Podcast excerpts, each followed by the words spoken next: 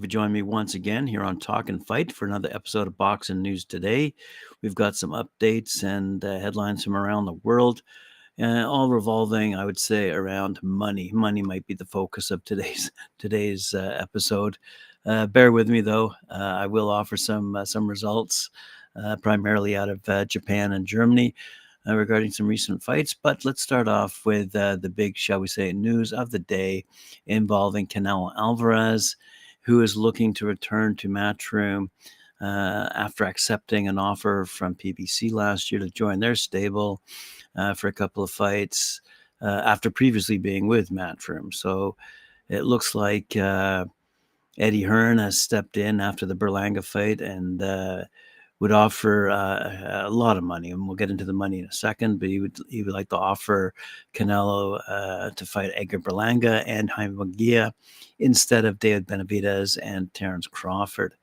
So uh, you know the, the money's nothing to sneeze at, by the way. So it seems like uh, PBC were offering in the range of 35 million bucks to Canelo uh, to fight uh, Munguia. It seems like he was offering uh, 55 million dollars, I think, uh, to to possibly face face uh, one of the other uh, American fighters.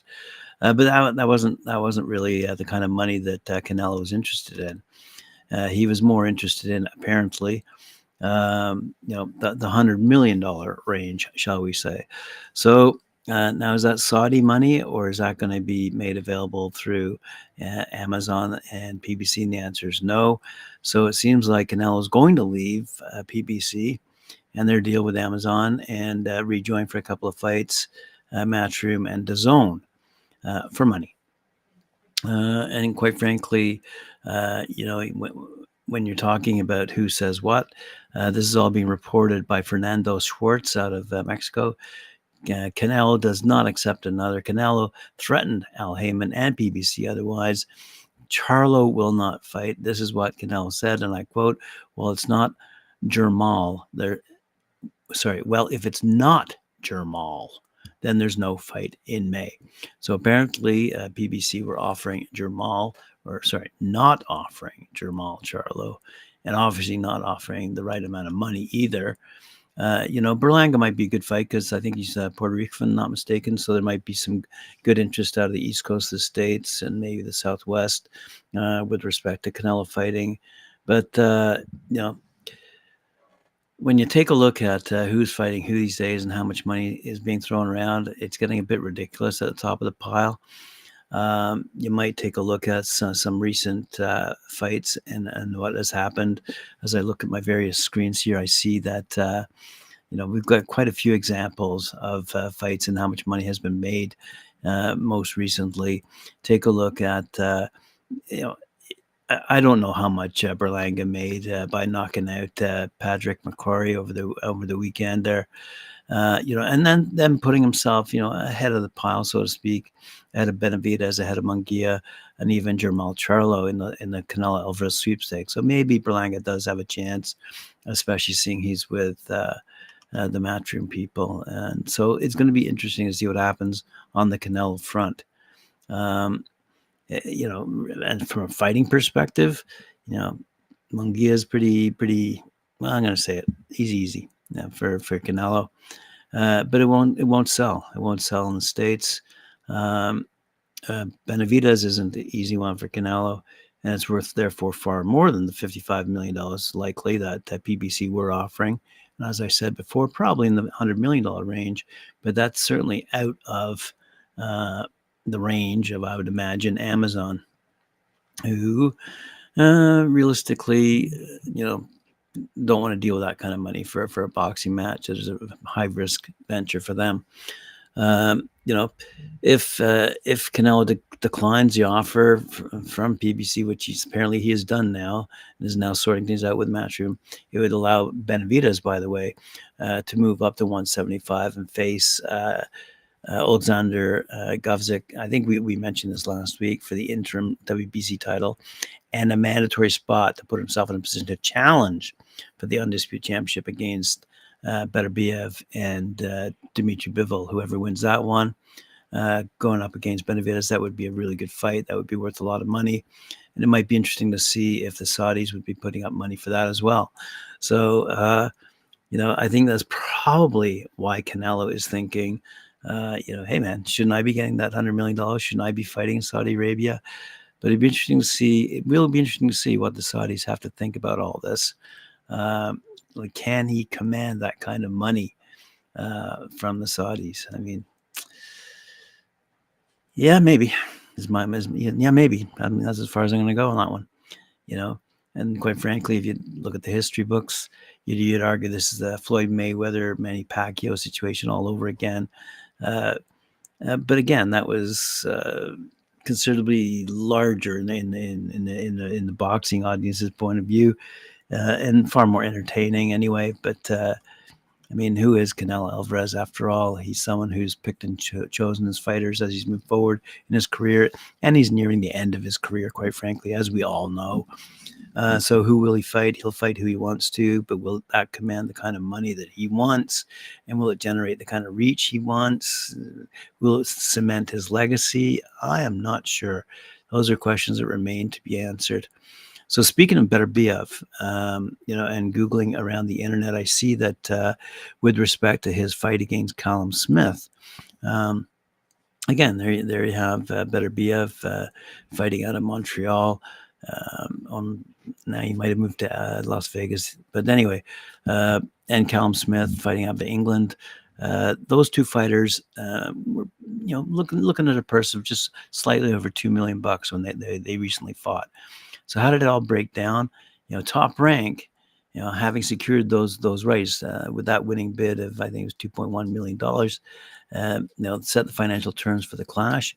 Beterbiev, who's the IBF, WBC, and WBO light heavyweight champ, uh, was set to receive 1.3 million, the lion's share uh, of that 70% uh, of the 90% available on that winning bid. Uh, Smith ranked number three by the ring in light heavyweight category would have taken home five hundred thousand dollars, uh, making up that thirty percent of the ninety percent bid. So you know when you look at the the money at the end of the day, there's Beterbiev uh, battling Callum Smith for less than uh, two million dollars, and now you're talking Canelo in the range of not fifty five but hundred million dollars. And if you want to take it one step further, let's let's bring uh, Tyson Fury into the mix here. I remember Bob Arum saying a while back, you know, if the Saudis were to offer Tyson Fury $100 million, you'd simply laugh at them. You know, laugh. Uh, that's a, a laughable amount of money for Tyson Fury. And it's more in the range of $200 million to get Tyson Fury in the ring over in Saudi Arabia. So 200 million uh, versus the 2 million that Beterbiev and Callum Smith were fighting for. Just to give you an example of the purse monies that are available. So speaking of uh, purse monies that probably were pretty low, I'm guessing here, uh, heavyweights uh, Viktor Faust and Igor Shevadzutskiy scored uh, early victories uh, at the Black Wolves Fight Club in Germany uh, recently after a long break due to a back injury. Faust, now 12 and 1, scored a fourth round TKO over Marcus Arruda, who's now 25 and 13. Um, Faust dropped Arruda in round two and finished him in round four. Uh, Faust, by the way, was coming off his first loss uh, against WBO, uh, sorry, WBA number six, Lenier Pero, 12 months ago. Um, in the co-feature, as I said, heavyweight Igor Shevadzutskiy, he's now 11 and 1, pounded previously unbeaten Adonis uh, Bersha. He's now 7 and 1 for three rounds, and the bout was uh, stopped at the beginning of round number four. Shevadzutskiy is returning after defeat against, you might recall, WBA uh, number one rated Martin Bakole back in April of last year. So some good fighting mm, out of uh, Germany. And let's have a quick look here at uh, something another fight that took place. Let's have a see if I. 48 year old former world champion Acelino Popo Freitas, 41 and 2, by the way, 34 knockouts, uh, returned to the ring to demolish 198 pound bodybuilder Kyber Bam Bam in one minute at the Ribas Apollo Arena in Sao Paulo, Brazil. Uh, Freitas dropped Bam Bam with a left hook in the first 15 seconds and then finished him with a barrage of punches, including a brutal rabbit punch when Bam Bam turned his back. Uh, Freitas and Bam used to be friends, uh, but they had a falling out leading this grudge match. So some interesting news. Sorry, some laugh shouldn't be laughing, shouldn't be laughing, but uh, there you go. Some some good headlines uh, out of uh, Brazil. Uh, my good friend Joe Koizumi out of Tokyo is reporting on uh, nine Japanese uh, boxers who are world title holders. And he'd like me to mention them. The undisputed uh, 122, Naoya Inoue. He's 26 and 0, as we all know, 23 knockouts. Uh, WBA, 118 pounds, Takuma Inoue, we'll talk about in a second. WBO, 118 pounds, Junto Nakatani, we'll talk about him in a sec. 27 and 0, by the way uh, 20 knockouts. WBA 115 pounder Kazuto Ioka 31 2 and 1. WBO 115 pounder Kosei Tanaka 20 and 1. WBA 112 pounder Seigo Yuri Akui uh, 19 2 and 1. WBC WBA 108 pounder Kenshiro Teraji uh, 23 and 1. WBC 105 pounder Yudai Shigeoka 8 and 0. And uh, rounding out that top nine, IBF 105 pounder Ginjiro Shigeoka. So um, our good friend uh, Joe uh, over in uh, Tokyo is saying you know, he's hoping uh, to have ten uh, title holders by the end of the year. So we'll we'll see because we are keeping track of boxing in Japan these days, and Joe's certainly keeping us informed as to who's doing well. Um, over in Argentina, it looks like unbeaten Jose Aguera, 11 0 of Argentina, demolished Francisco Lucero recently out of Mexico, by the way, in uh, round one uh, at the Casino Buenos Aires in Buenos Aires, Argentina. Uh, midway through round number one, Aguera caught Lucero with a quick left hook to the chin that sent Lucero hard to the canvas. Lucero beat the count, however, but Aguero uh, quickly overwhelmed him with a high volume of punches against the ropes, promoting the referee to stop the bout. So Aguera retained his WBA Fedelatin super featherweight title, and the official time of stoppage was one minute 16 seconds. So I'm going to talk about the Takuma Inoue uh, Kanhas, uh, Kan, Ancajas, uh, great Filipino fighter, um, in a second because uh, Inoue, uh, uh, that's Monsters, that's uh, uh, Monsters' brother. Um, you, know, he's the bantamweight uh, Takuma way, He's now 19 and one. And he beat he beat the Filipino, and uh, we'll talk about that in a second. Um, because when we're talking about money, it's interesting to see um, the WA. that was for WBA uh, World Title Clash over in Tokyo, by the way. And as I said, Inoue won it. Uh, and and it brought in rewards a little less than a middleweight eliminator in uh, New Jersey. Uh, so, quite frankly, uh, not probably a lot of money to you and me, but uh, when it comes to boxers uh, fighting for title, not a lot of money indeed on the line there. So th- three of those four um, undercard bouts were for titles, as I mentioned, and as I said, uh, one of the most successful Filipino boxers in recent years, Ancajas, held the IBF Junior Bantamweight belt for six of those years, defending it nine times for a total of get this $995,000, less than a million bucks. Uh, might have shaded just over a million given bonuses, but not much more. That's a total figure for seven years of boxing, a career that saw him dominate the division. Uh, so, you know, when we're talking about uh, money these days, it is getting a bit ridiculous in the men's divisions, I gotta say. And who's leading that race? Tyson Fury. Anyway, uh, let's have a quick look here at the pound for pound list. Uh, out of boxing news 247.com. Um, uh, let's see. The, uh, since the inception, we saw uh, fight fans, boxing fans, constantly debating the, the current uh, pound for pound lists. You know, who deserves to be ranked at the top or closer to the top. There was no business being there, but somehow put there anyway, which brings us uh, to the simply fantastic boxing card uh, the fans were treated to this past weekend over in Tokyo, which I've just mentioned, where three world title fights took place, with each fight proving well worth watching, with some quite astonishing skills witnessed indeed. while uh, while Japanese stars um, for a reason. Kosei Tanaka and Takuma Inoue both won great fights, looking great. Uh, with both either winning another world title in in the case of Tanaka or retaining one in the case of Inoue. The absolute shining star of the show was Junto Nakatani. Nakantini. Nakan Nakatini. Sorry, boys an immensely blessed southpaw, apparently, a man who seemingly does it all, with him throwing sharp and accurate punches with both hands, with him displaying superb timing and accuracy, and with Nakatini launching zingy power shots. Uh, Nakatini is also shown he has a defensive reflexes of a cat. Oh, and the 26 year old has never once shown even the slightest sign of being tired in a fight. Add it all up, Sounds like Sugar Ray Robinson. Wow. High praise indeed. A lofty comparison for sure. But the term pound for pound seems to be one that perfectly suits Nagatini, just the way it was invented for the original Sugar Ray. Like the greatest to ever do it, Nagatini has gone through some weight divisions, has done so with ruthless efficiency, not held back, and made to wait his turn for a shot at gold the way Robinson was. Nagatini won his first world title on his 21st outing. Since then, Nakatini who might not be at his peak yet. And there's a scary thought for each and every bantamweight out there right now. He's gone from strength to strength. He's a three weight champ now and perfect 27 and 0. Nagatini might never taste defeat. That's how good he looks, how good, how great, absolutely great as he's shown himself to be. To repeat, Nagatini seems to have zero flaws.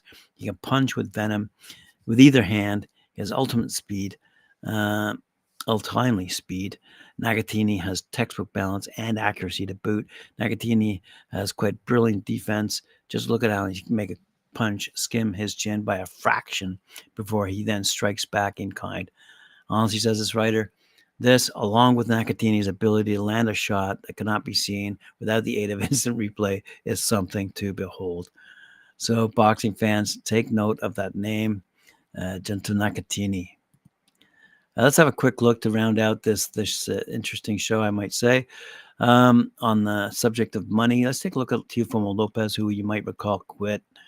Uh, so let's take a look at uh, some of the money that he's made because a lot of people say, well, how much do these guys make? Okay, I get comments all the time and questions all the time sent to me uh, with respect to, you know, me just simply reporting on news and headlines, results, quotes, quips. Uh, but, you know, facts of the matter are, are how much, you know, how much these guys making. Uh, let's have a quick look then at uh, Teofimo Lopez because he's battled guys like, uh, as we all know, Sandor Martin. Let's have a quick look here at that fight against uh, Sandor Martin. According to sports payouts, um, he earned his fattest check for that Sandor Mountain fight. Uh, Sandor Mountain Martin, sorry, uh, which he undertook back in 2022 at the Madison Square Garden, saw Lopez register a split decision victory and reportedly earned three million bucks for the fight. Wow. Uh, in a 2021 fight, we all remember against George Kambosos Jr., gave him his second biggest check back then. Uh, when he, uh, while he lost the coveted title defense in New York, he went home with 2.1 million dollars. Holy crap! Um, his third biggest payday when he uh, when he fought the Mexican Pedro Campa.